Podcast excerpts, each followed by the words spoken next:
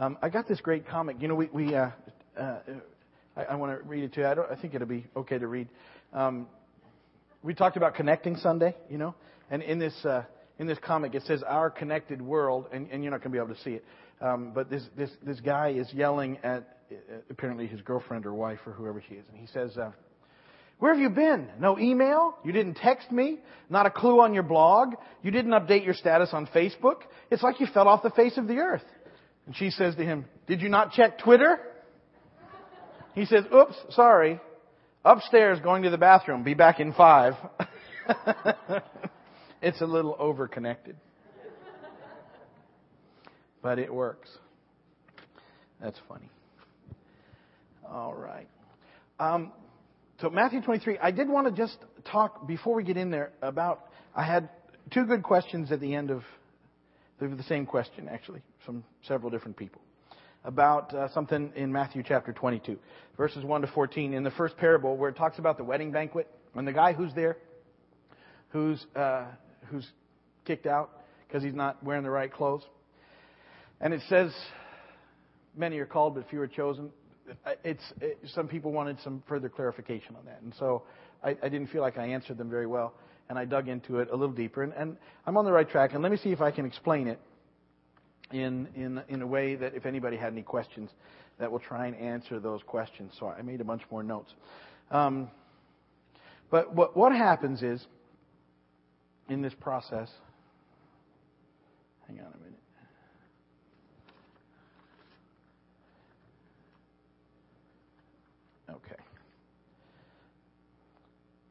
Remember that we're, we're in a parable. And we're talking about, in this parable, Pharisees, as we are in all these chapters, and we'll, we'll pick up that thread in a minute. And what happens is, we're using this parable of a wedding feast, which would have been a pretty normal thing, a wedding banquet. People would have known what to expect. It's, a, it's something that's happened in the scripture. And as part of the wedding banquet, you would have been provided wedding clothing by the person that invited you. It's part of the process. Okay? And, and so even though these people had been called in off the street, remember the, the invited people hadn't come, that was the Pharisees. So they went and they expanded it to everybody else, and they were invited to come. And there's a guy in there who's not wearing the wedding garment, even though, and this is where it comes in, he would have been given one. What he did was he chose not to wear it as if he didn't need to, if he wasn't required to wear the wedding garments like everybody else had. And it would ultimately be an insult to the host uh, who had invited him in. And what it represents to us is, is it's a picture of us putting on the Lord uh, and being clothed in Christ. And, and that, um, that in that clothing, see, it, it, it's. Uh, look, look, God can offer you the garment of salvation, if you would. You get to choose whether or not you put it on. And, and the point is that, that, that many are chosen, few are called. You have a response in the called part. See, if you don't choose to put on Christ, if you don't choose to accept Him as your Savior, even though He's offered to you, uh, it's like not putting on the wedding garment, and it's uh, it's an insult to the host, to the banquet. And so that's the process. That's that's what He's talking about here. It's a picture of this. Um, uh, this, this, it's a picture of salvation. It's extended to everyone in Christ, but they get to choose whether or not they're going to put it on. And, and so, uh, if you don't put on Christ, you don't make it into the big wedding feast. Even though you've been, uh, everybody's invited, right? But you can't show up. Now, and it's sort of a picture of, of the Pharisees thinking that they had enough of their own righteousness that they didn't need Christ. That was, that's sort of the, the, the idea that's, that's understood. We don't need you, Jesus. We're, we're good enough by our works. We don't need your wedding garment. We don't need your salvation. We don't need it. And God said, You absolutely do need it. You're out. And, and not being in is a bad thing. Uh, you know, we don't focus on that much here, but you do not want to be in, all right? When it come time for the reading of the book of life, you want your name in that one. Because you don't get to go, oops, there's no big do overs. Um, you know, and people say to me sometimes, "Well, you don't talk about it much."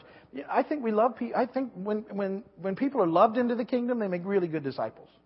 When when people are sort of threatened in or scared in, they don't make good disciples at all because it's sort of more like an insurance policy. They're trying to And, and that doesn't work because, again, Jesus says things like, Yeah, I don't know you. Yeah, but what about you didn't hang out with me? Um, and so, so, you know, for me, when, when we present the gospel, it's always about the love of God because that's what wins people over. I mean, I don't know about you, but, but th- decisions that I've made based on fear have never really been good decisions. Decisions motivated by love, those are the best decisions. And so we want people to be motivated that way. And yet, we need to make sure that they understand that, that they're invited, but they get to choose. And, and they can't choose on their terms. That's really the picture. See, the, Pharaoh, the representation of the Pharisee was he was going to the banquet, but he was going on his terms. And God says, well, you can't go on your terms. You can only come in on mine. That's, that's how that parable works. Many are called, few are chosen. You have a response in the chosen part. God chooses you as long as you've put on the garment of Christ, which was your choice. And that's how that sits together. If that doesn't help, we'll, we can go after it some more. But uh, that was my understanding of that verse, and so I dug in a little deeper to make sure we could talk about it. Okay, so we are moving into Matthew chapter 23, and um, this this chapter in the NIV it's called the seven woes, and, and uh, woes. Now, we'll see verse 14 isn't in the NIV, although it's in older translations, but it's not in the earliest Greek manuscripts. And so, and I, have included verse 14 for you in. No, I didn't. I, I included it in my notes. Because if you have a, a King James or New King James, you can find it in there. And if you count verse 14, there's actually eight woes. But um, since it didn't show up in the earlier manuscripts, it's not in the NIV, which is what happened when they translated the NIV. They had older manuscripts to go from. And by that I mean they had discovered, since the, the writing of the King James, manuscripts in the Greek that went further back. So they were more reliable because they had been transcribed less times. So that's, uh, that's why when you see a little discrepancy sometimes, that's what happens. Okay? Um, and yet, you know, you, the, the, translations, uh, we, we, value all the translations. I like to read them, and I included uh, that one in your day. Okay, and so um, uh, we're, you know, Matthew, we've been following it very closely from the beginning. That's what's so neat about looking at things in context. We're moving through together, and we've seen the ministry develop. And, and what you're probably seeing now is that most of Matthew is about this conflict between Jesus and the Pharisees, the, the, the real way, a relationship with God, and the false way about rules and regulations. Are you surprised at how much of Matthew is about that conflict? And then you see other little things sort of happening with it. The other one that's sort of running through here all the time is this thing with the disciples trying to figure out who's the greatest. And Jesus using like everything at his disposal to keep telling them it's not that way, it's this way. And, and if they're not careful, what's going to happen is they'll become just like the Pharisees. And so you, you see these little subplots that develop. But the big plot from Matthew chapter 5 has been Jesus trying to straighten out what the Pharisees have been doing and what, what we'll see today um, people stuck in religion have done since the beginning of time. And, and how they've always rejected the, the messengers of God who try and get things straightened out. Because people come with these rules and keep making it impossible for people to get to God. And we, it happens today. There's all sorts of places that try and rule you away from God because you can't live up to the rules, and so you don't feel worthy, and then they use guilt to get you to do stuff that that you, isn't right. And we see uh, we see whole groups of people that connect not based on the one that they love, but based on what they hate, and it's a bad connection. It's not legitimate. But when you see that, you, you see what what what we learn from Matthew, and what I hope you learn is that we, we have to be always on the watch that we're not becoming just like the Pharisees because it's very, very easy to do. And at some level, we all got a little Pharisee in us. Everybody. When I first started playing music and writing music, I wrote a song. It's called "I Got Too Much Pharisee in Me." it was real bad, but I got too much Pharisee. I don't remember it all now, fortunately, but I remember that part. But see, we all got a little bit of it in us. Um, let me go ahead and read you Matthew 23 and then we'll chat about it for a few minutes. Beginning at verse 1. Then Jesus said to the crowds and to his disciples, The teachers of the law and the Pharisees sit in Moses' seat, so you must obey them and do everything they tell you. But do not do what they do, for they do not practice what they preach. They tie up heavy loads and put them on men's shoulders, but they themselves are not willing to lift a finger to move them. Everything they do is done for men to see. They make their phylacteries wide and the tassels on their garments long. Let me pause from the scripture for a moment because uh, phylacteries isn't a normal term.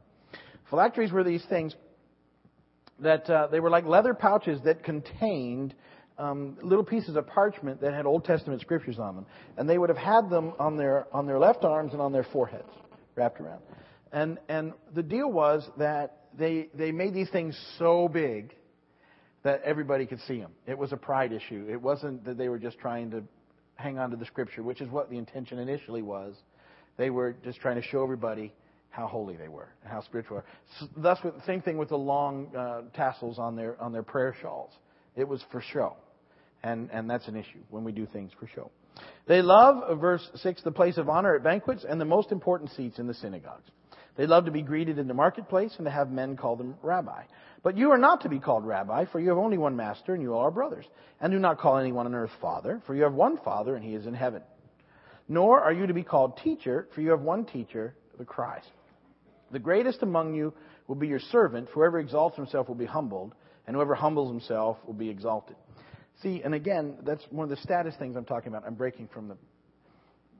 We get all hung up on titles, and um, it's he's that's what was happening with him. It's not about titles. You just do it. Um, uh, if if you're a teacher, you teach. You don't have to be called teacher to teach. You just have to teach. It's like being a pastor. You don't have to be called. A lot of people are called pastor that ain't because they don't. They don't. Uh, you, you, just do it. Uh, it's it's who you are. It's it's uh, it's like anything else. And so we we need to be. And what he's talking about there is how how how see rabbi was a title they liked, and that was the problem. It, it, they were going for titles when when they weren't backing it up with what they did. See if they if they were really rabbis, they would have just rabbied, and it wouldn't have mattered what they were called because you just do it because that's what you do. See, and and Jesus is trying to make that point. I'm sorry, but I'm back on track now. Um, woe to you, teachers of the law and Pharisees, you hypocrites. I don't know about you, but I, I really don't want Jesus saying woe to me. You know what I'm saying? And he goes, he's going to go on it here, and he gets seven of them, eight if you count the one in verse 14. Woe to you, teachers of the law and Pharisees, you hypocrites! You shut the kingdom of heaven in men's faces. You yourselves do not enter, nor will you let those enter who are trying to. Verse 14, I'm going to read it to you from the New King James. It's not in your notes. Woe to you, scribes and Pharisees, hypocrites! For you devour widows' houses, and for a pretense make long prayers. Therefore you will receive greater condemnation. It may help you to really give short graces at dinner time. Thank you, Jesus. Let's eat.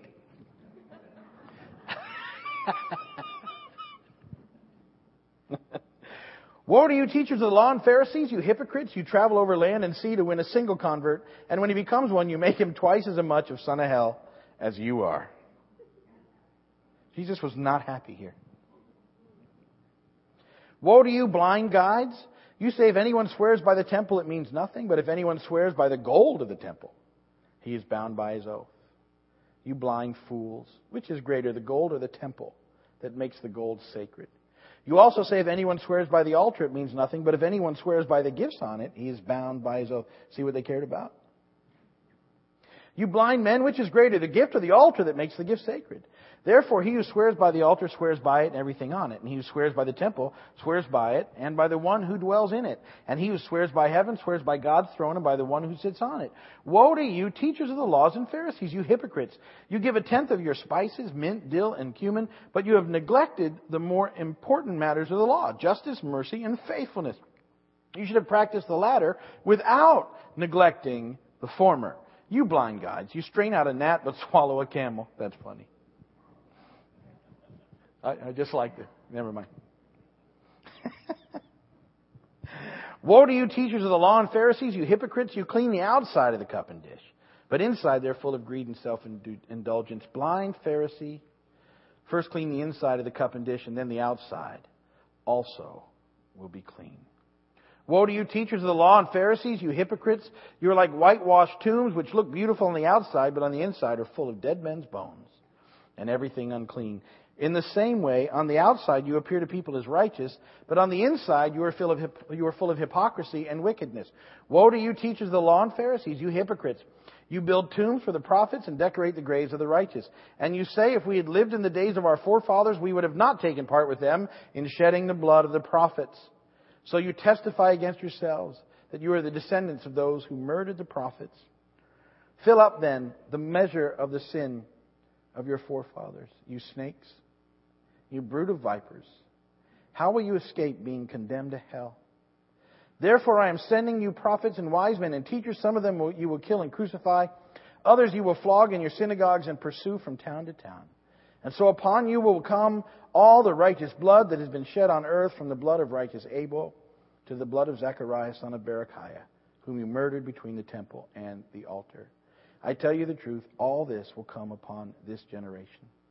O Jerusalem, Jerusalem, you who kill the prophets and stone those sent to you, how often I have longed to gather your children together, as a hen gathers her chicks and under her wings, but you were not willing. Look, your house is left to you desolate. For I tell you, you will not see me again until you say, Blessed is he who comes in the name of the Lord. And blessed be the word of the Lord. Jesus there the last verse talking about his second coming. Okay, so the clock is running down on Jesus' earthly ministry. And he is setting the record really straight about the Pharisees. Remember the conflict. He's, he's gone to them, he's, he's told them the truth about God, he's encouraged them to make the right changes they need to make, and they've rejected, rejected, rejected, and now they've gone as far as they're trying to trap him, which has been happening for chapters, and ultimately now they're planning to kill him.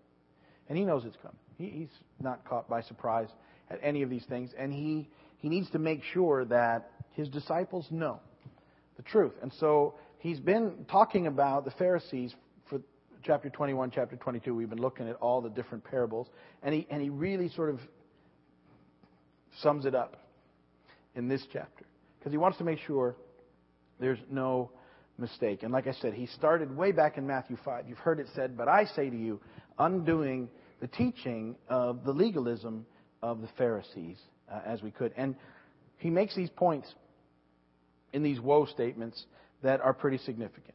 Um, in, in, Matthew 23 3, um, what he tells us is that the Pharisees don't practice what they preach. And look, again, these are, these are great things for us to remember so we don't get Pharisaical. And if you get people that are doing these things, you go, oh, I get what that is. That's just religious. That's not God.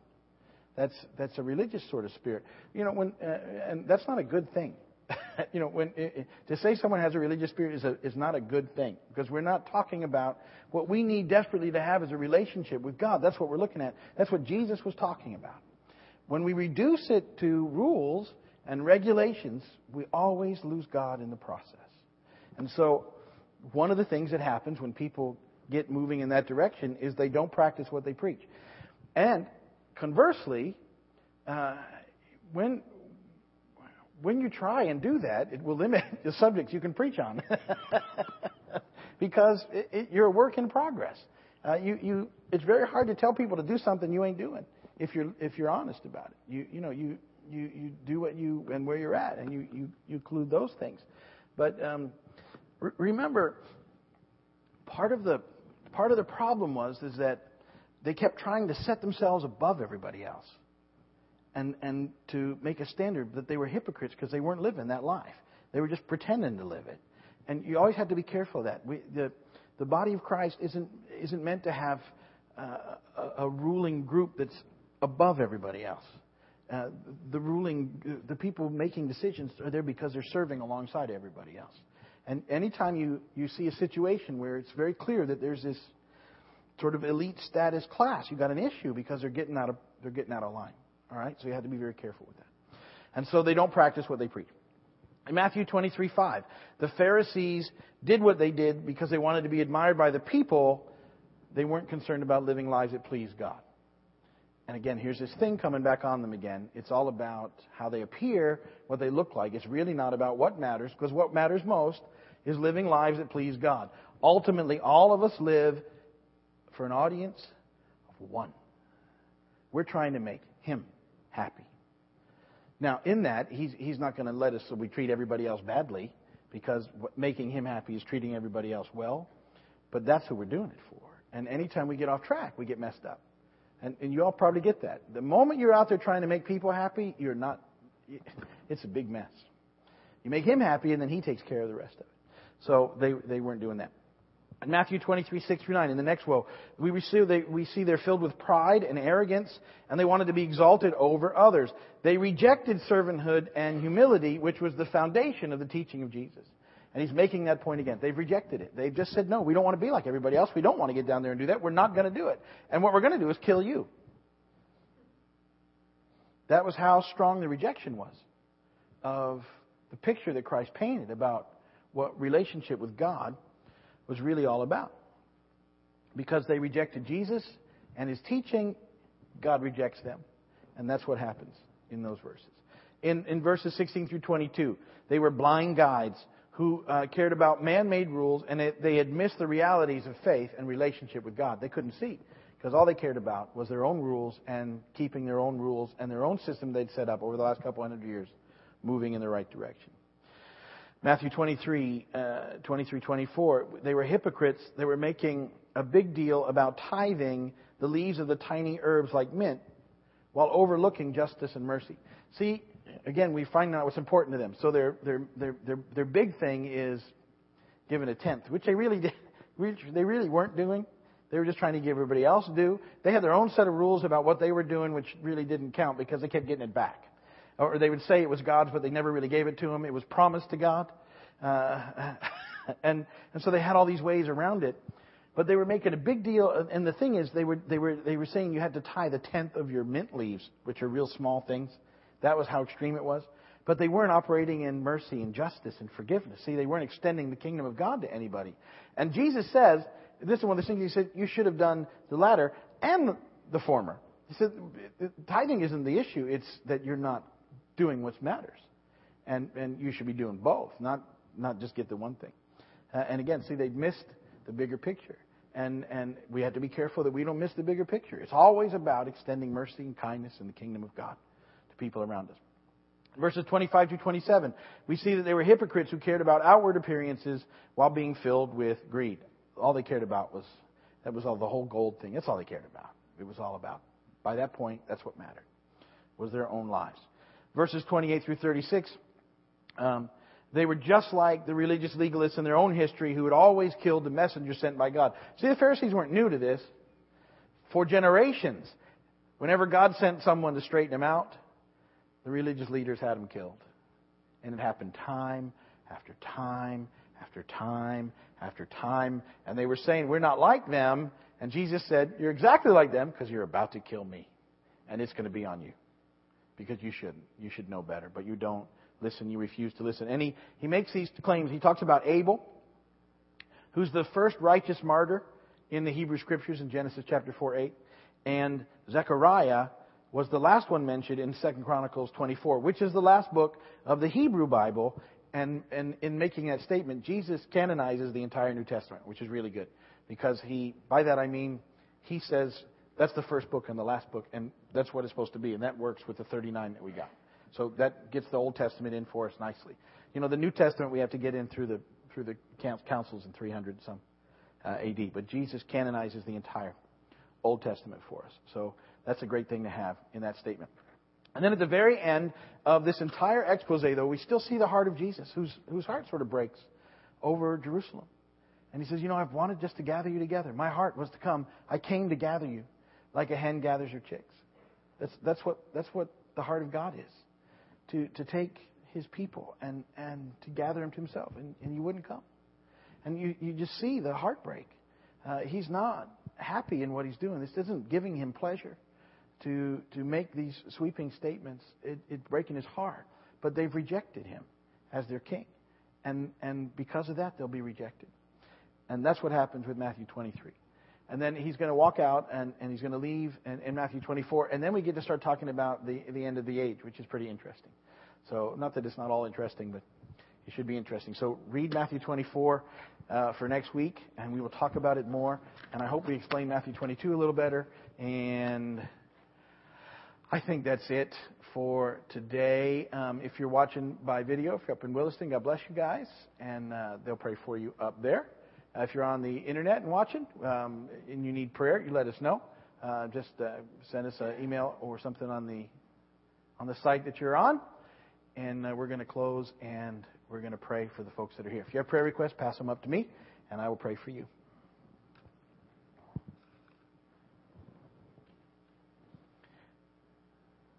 All nicely done.